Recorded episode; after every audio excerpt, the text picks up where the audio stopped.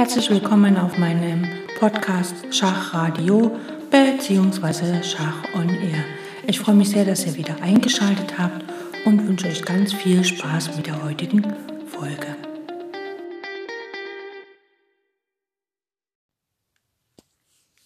Starten wir gleich mit einer wunderbaren Stellung und mit einem taktischen Motiv, was wir letztlich sogar am Montag bei unserem Schachmotiven äh, oder taktischen Motiven hatten, nämlich dem Röntgenangriff. Wir haben folgende Stellung auf dem Brett. Der weiße König steht auf G, äh, H1, die weiße Dame auf D3, ein Turm auf F1, ein Turm auf H3 sowie ein Springer auf F6.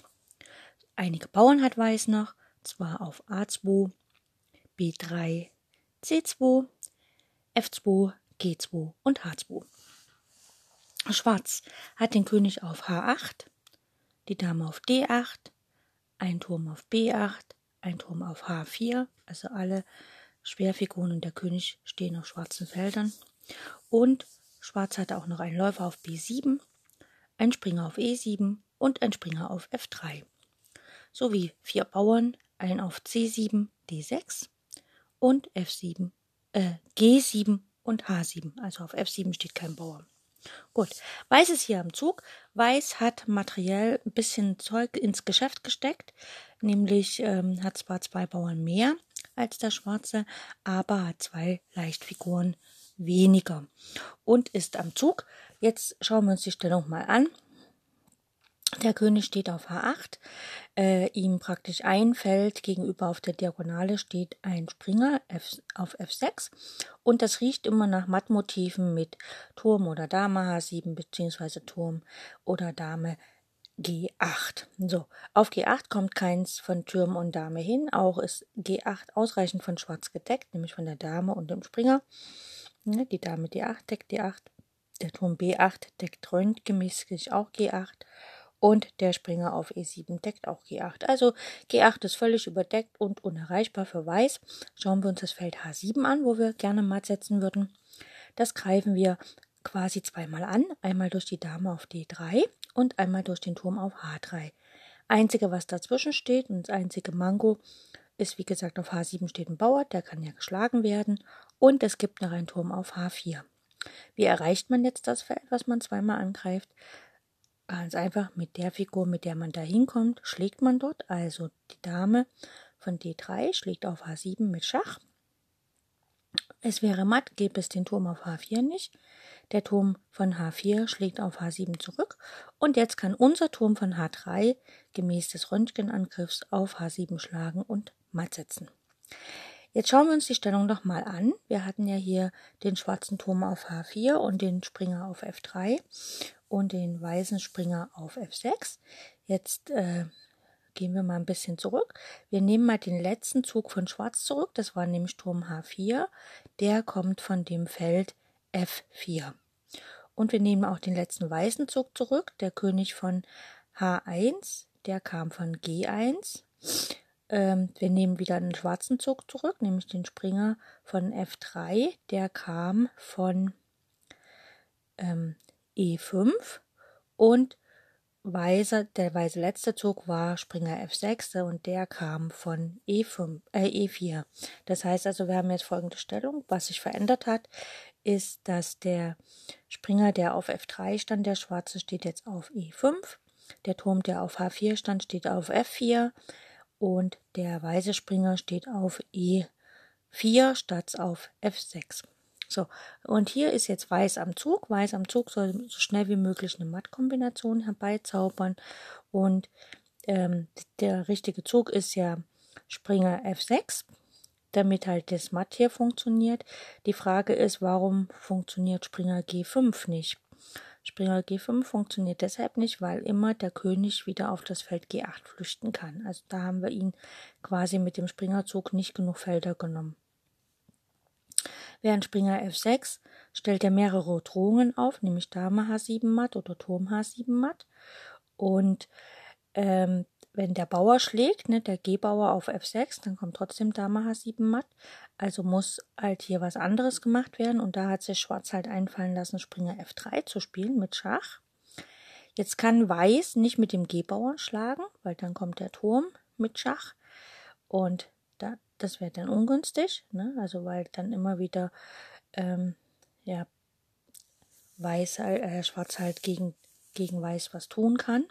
Und wenn ich mit Turm oder Dame schlage, kann ich ja auf H7 nicht mehr matt setzen in dem Moment, wo mein Springer geschlagen wird. Demzufolge muss Weiß hier König H7, H, H, H1 spielen. Und jetzt sieht man schon, der König auf H1 steht im gleichen Abstand zum schwarzen Springer auf A3 wie der äh, auf F3 wie der schwarze König auf H8 zum weißen Springer auf F6 steht. Ganz witzig.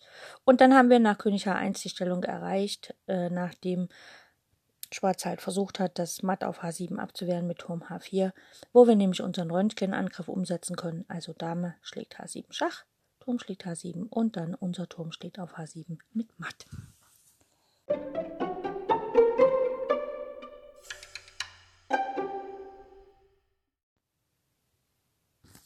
So, neue Stellung. Wir werden uns heute mal ein bisschen strecken in unserer Fähigkeit, ähm, den gegnerischen König matt zu setzen. Hier ist es ein gegnerischer König, der im Zentrum verblieben ist, also die Rochade verpasst hat. Und ähm, Weiß hat auch schon wieder Material ins Geschäft gesteckt, das heißt also weniger Material. Und das deutet immer darauf hin, dass man eigentlich mit vielen Schachs den König in ein Mattnetz jagt. Gut, bauen wir die Stellung auf. Der weiße König steht auf G1, die weiße Dame auf dem schwarzen Feld D4, ein weißer Turm auch auf einem schwarzen Feld E7. Weiß hat noch das Läuferpaar, den weißfeldrigen Läufer auf C4, den schwarzfeldrigen auf E3, sowie noch einige Bauern, einen auf A2, B2, C3, D6 und G2. Das sind die Weißen. Schwarz hat den König auf D8, die Dame auf G6, ein Turm in der Grundstellung auf A8 und den anderen auf F8. Entschuldigung. Und den Springer auf B8, also auch in der Grundstellung, sowie einige Bauern, einen auf A7, B7, C6, C6, F6, G5 und, und H6. So, Weiß ist hier am Zug und Weiß möchte natürlich gerne so schnell wie möglich matt setzen. Was hier auffällt, der schwarze König ist im Zentrum verblieben. Er hat gar nicht mehr allzu viele Felder, also ideal wäre, man könnte hier den Läufer heimlich nach E6 stellen und dann über die schwarze Diagonale matt setzen. Das funktioniert natürlich nicht, weil in dem Moment, wo wir einfach einen Zug machen, der kein Schach ist, kann sich Schwarz nach mehr Verteidiger ranholen und dann kommen wir auch nicht vorwärts, beziehungsweise droht ja, dass die schwarze Dame einfach mal auf B1 Schach bietet und so ins Spielgeschehen eingreift, was wir natürlich als Weißer gar nicht wollen. Wir wollen hier so schnell wie möglich einfach immer Schach sagen, bis wir das Matt haben. Und dann beginnen wir auch gleich die Schachzüge zu checken. Wenn unser Turm auf E8 Schach sagt, wird er vom Turm geschlagen, macht keinen Sinn. Wenn unser Turm auf D7 Schach sagt, dann wird er halt vom Springer geschlagen, macht auch keinen Sinn, denn wir kommen über die Diagonalen nicht gut genug ran. Wenn wir mit unserer Dame auf B6 Schach sagen, schlägt der Bauer. Und dann können wir aber mit dem Läufer äh, auf B6 nochmal Schach sagen und der schwarze König muss auf das Feld C8 und hat damit gar nicht mehr so viele ähm, Bewegungsfreiheit, dann machen wir das mal. Wir probieren das mal aus. Also Dame B6 Schach. Der Bauer schlägt auf B6 und der Läufer schlägt auf B6. So, jetzt haben wir quasi die schwachen Felder für den schwarzen, die schwarz, die, die schwachen schwarzen Felder für den schwarzen König ähm, gesperrt. Also er kann nicht mehr auf die schwarzen Felder zurück. Der König muss jetzt nach C8. So, jetzt ist die Frage, wie setzt man hier effektiv matt? Man könnte natürlich probieren, einfach ähm, Läufer E6 zu spielen. Leider zieht dann der Springer dazwischen und der König hat wieder das Feld B8. Das wollen wir nicht. Wir wollen indem hier ausnutzen, dass der schwarze König eben jetzt keine Bewegungsfreiheit mehr hat. Und ideal wäre es natürlich, wenn wir mit unserem Turm, sagen wir mal, nach E8 gehen könnten und matt setzen könnten. Leider wird E8 kontrolliert vom Turm auf F8 und von der Dame auf G6. Wenn wir jetzt geschickt mit äh, Abzugschachs agieren würden, also sagen wir mal, der König, unser Turm stünde auf C7 und der König auf D8, dann würde ja der Turm mit Schach wegziehen. Und dann könnte man so geschickt wegziehen, dass man zum Beispiel äh, erst die Dame erobert und später dann den Turm. Oder irgendwie kann man halt diese ähm, dieses Schachgependel mit Abzugschach und in den Abzug zwingen äh, quasi die sieben Dreier abräumen. Und dann probieren wir das doch mal. Wir spielen einfach mal Turm C7 Schach. Ist ja auch ein sinnvoller Schachzug. Der König geht nach D8, hat keine Wahl. Und jetzt der nächste Schachzug. Es wäre halt Turm C8 möglich, Turm D7. Ähm, die beiden bringen nichts, weil der Turm dann fällt. Und es ginge noch Turm E7, aber da kommen wir ja gerade her. Oder es geht Turm F7 Schach. Gucken wir mal Turm F7 Schach. Das Schöne ist, Turm F7 greift den Turm auf F8 an und äh, verbietet der Dame auf das Feld E8 zu gucken. Ne? So. Und es ist wieder Schach. So, der König hat keine Wahl. Er könnte jetzt, ja, er kann nach E8 gehen, aber schauen wir uns mal an, was erstmal passiert, wenn der König nach C8 geht. Geht er nach C8, wird auf F8 natürlich der Turm geschlagen mit unserem Turm. Die Dame kann noch auf E8 dazwischen gehen. Es folgt Turm E8 Schach. Der schwarze König kann noch nach D7 gehen und dann kommt von hinten durch die Brust ein schönes Matt mit Turm D8 Matt, denn unser Läufer kontrolliert ja das Feld E6, unser Läufer von C4. Jetzt schauen wir aber mal, was passiert nach Turm F7 Schach, wenn der König nicht nach C8 geht, sondern nach ähm, E8. Das kann er ja auch machen. Jetzt haben wir nichts davon, wenn wir hier den Turm schlagen, weil der König kann zurückschlagen. Aber wir können einfach Turm E7 spielen mit Schach. Und der König kann ja nicht auf das Feld D8 zurück und dann wäre das direkt sogar Schachmatt. Das heißt also, hier hat Schwarz absolut keine Chance und von der Ausgangsstellung her könnte man eigentlich sagen, naja, man sieht das gar nicht so richtig, dass hier ein Matt in sieben Zügen auf dem Brett ist. Aber wie gesagt, die Regel immer prüfen Schachzüge, Schlagzüge und dann Drohzüge. Und hier haben eigentlich die ganzen insgesamt die Schachzüge schon ausgereicht, um den König in ein Mattnetz zu jagen.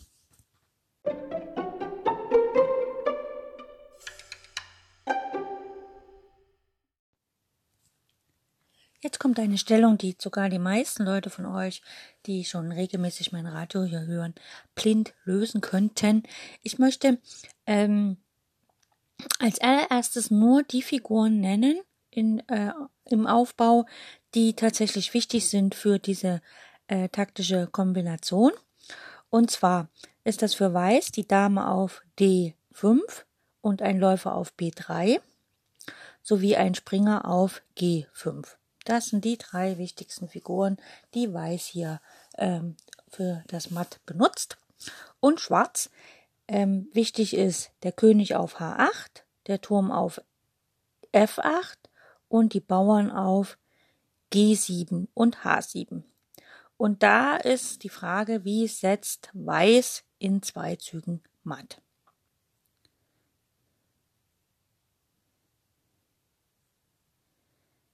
Gut, die meisten von euch würden das jetzt schon wissen, vermute ich mal, aber ich möchte mal die Gesamtstellung aufbauen, einfach um zu zeigen, dass wenn wir ein taktisches Motiv schon kennen, äh, dass wir dann aus einer komplexen Stellung praktisch sozusagen, äh, dass uns dann schon die Figuren entgegenleuchten, die für das Matt relevant sind. Und zwar die gesamte Stellung, ja.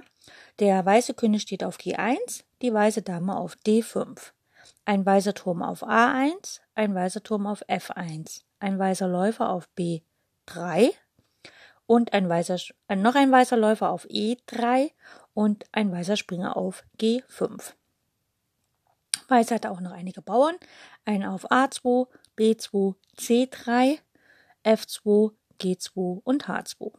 Schwarz hat den König auf H8, die Dame auf D8, ein Turm auf A8, ein Turm auf F8, ein Läufer auf E7, ein Läufer auf F5, ein Springer auf B, äh, C6 und E4, sowie ein paar Bauern, ein auf A6, B5, C7, G7 und H7. Und wie gesagt, Weiß ist hier am Zug Und Weiß soll hier innerhalb von zwei Zügen matt setzen. Also das wäre natürlich, wenn man das taktische Motiv kennt, dann weiß man, oh hier, das ist matt in zwei, beziehungsweise das Matt ist sowieso sehr schnell. Und das Matt ist relativ einfach. Es ist ein ersticktes Matt. Der König in, auf H8 hat nicht mehr viele Felder, wo er hin kann. Ähm, die 7-3 ist Tabu wegen seinen eigenen Bauern. Und das Feld G8, wo er hin wollte und nicht hin kann, das ist geschützt durch die ganzen Schwerfiguren auf der achten Reihe. Allerdings nützt das nichts, weil wir mit Dame G8 Schach sozusagen den Turm von seiner wichtigen Aufgabe befreien oder ablenken, auf F7 das Feld zu schützen. Denn nach Dame G8 muss der schwarze Turm von F8 auf G8 schlagen. Und dann kann der Springer in aller Ruhe den König ersticken, indem er nach F7 geht und matt setzt. So, das ist praktisch das taktische Motiv, was hier dahinter steht und was ich eigentlich nur zeigen wollte, indem ich am Anfang schon mal die Figuren hervorhob, die am Matt beteiligt sind. Ähm, dass, wenn man das Motiv kennt, dann kann die äh, Stellung noch so kompliziert sein, wie sie will. Man findet relativ oder man erahnt sozusagen, welche Figur am Matt beteiligt sind und da muss man das nur noch prüfen, ob das tatsächlich auch funktioniert und nicht irgendwo was äh, vom Gegner funktioniert, was wir nicht wollen denn das wäre ja dann schade. Und wenn es funktioniert, dann geht es ganz schnell. Also, wie gesagt, ein Klassiker hier, ersticktes Matt ähm, für Schwarz ähm, in der kurzen Hochradstellung.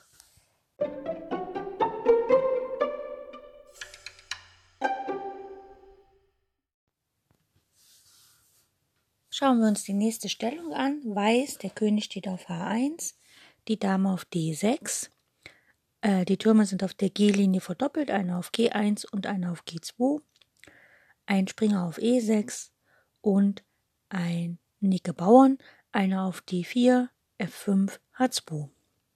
Schwarz hat den König auf H8, die Dame auf F6, die Türme auf C8 und E8 sowie ein Läufer auf B7 und noch vier Bauern, ein auf A6, D5, E4 und H7.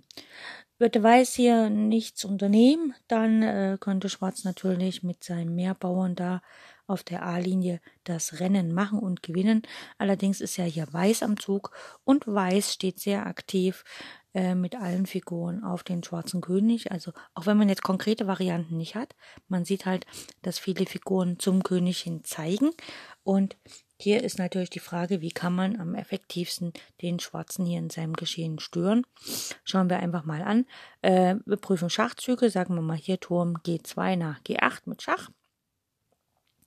Der weiße, der schwarze Turm schlägt auf G8. Wenn wir wieder auf G8 schlagen, dann schlägt der zweite schwarze Turm auf G8 und wir haben beide Türme geopfert und haben, sind überhaupt nicht vorwärts gekommen. Das heißt, das hier ist absolut nicht die Lösung. Und äh, weitere Schachzüge gibt es nicht. Also es gibt noch äh, Dame F8 Schach, aber wenn sie schlägt, schlägt einfach der, Spring der Turm auf F8 zurück und Weiß kommt wieder nicht vorwärts. Das heißt also, hier mit Schachzügen kommen wir in dieser Stellung nicht weiter. Das nächste wäre Schlagzüge.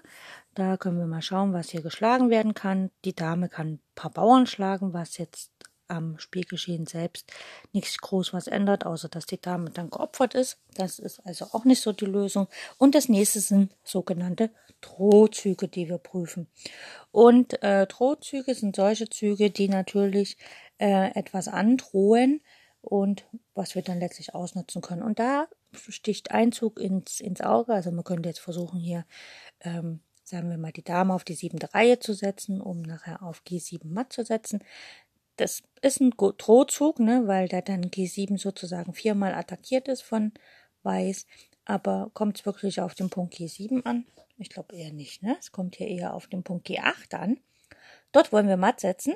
Und das Einzige, was da so richtig stört, sind die beiden Türme auf der achten Reihe von Schwarz. Und was wäre, wenn wir einfach den Weg der Türme auf der achten Reihe zum Feld G8 unterbrechen mit dem Zug Springer F8?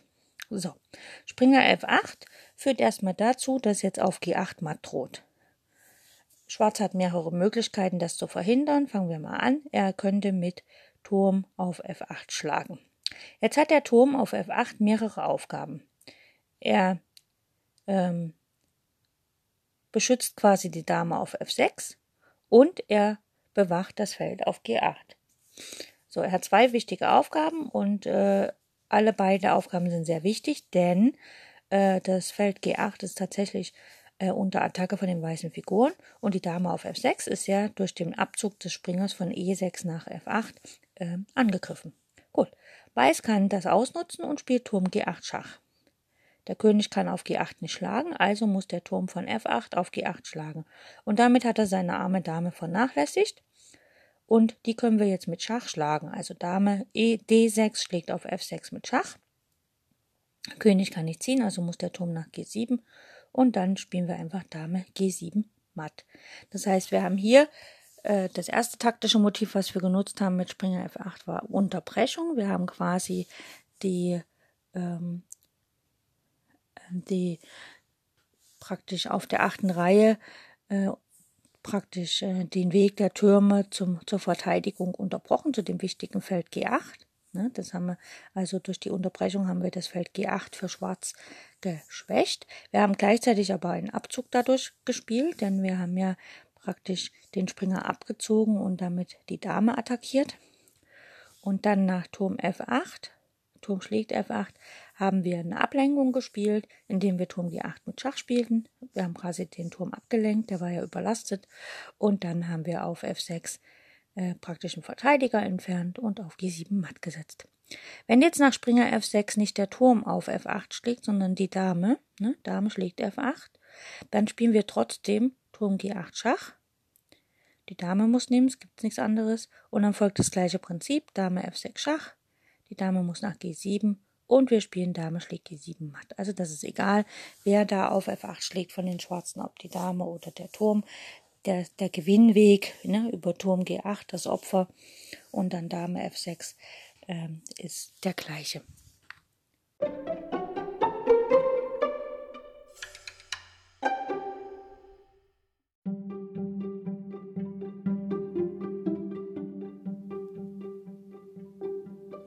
So, das waren vier kleine Klassiker im Mattsetzen des Schwarzen Königs, der kurz rochiert hat oder beziehungsweise der in der Mitte stecken geblieben ist. Ich hoffe, es hat euch Spaß gemacht und wir hören uns demnächst wieder.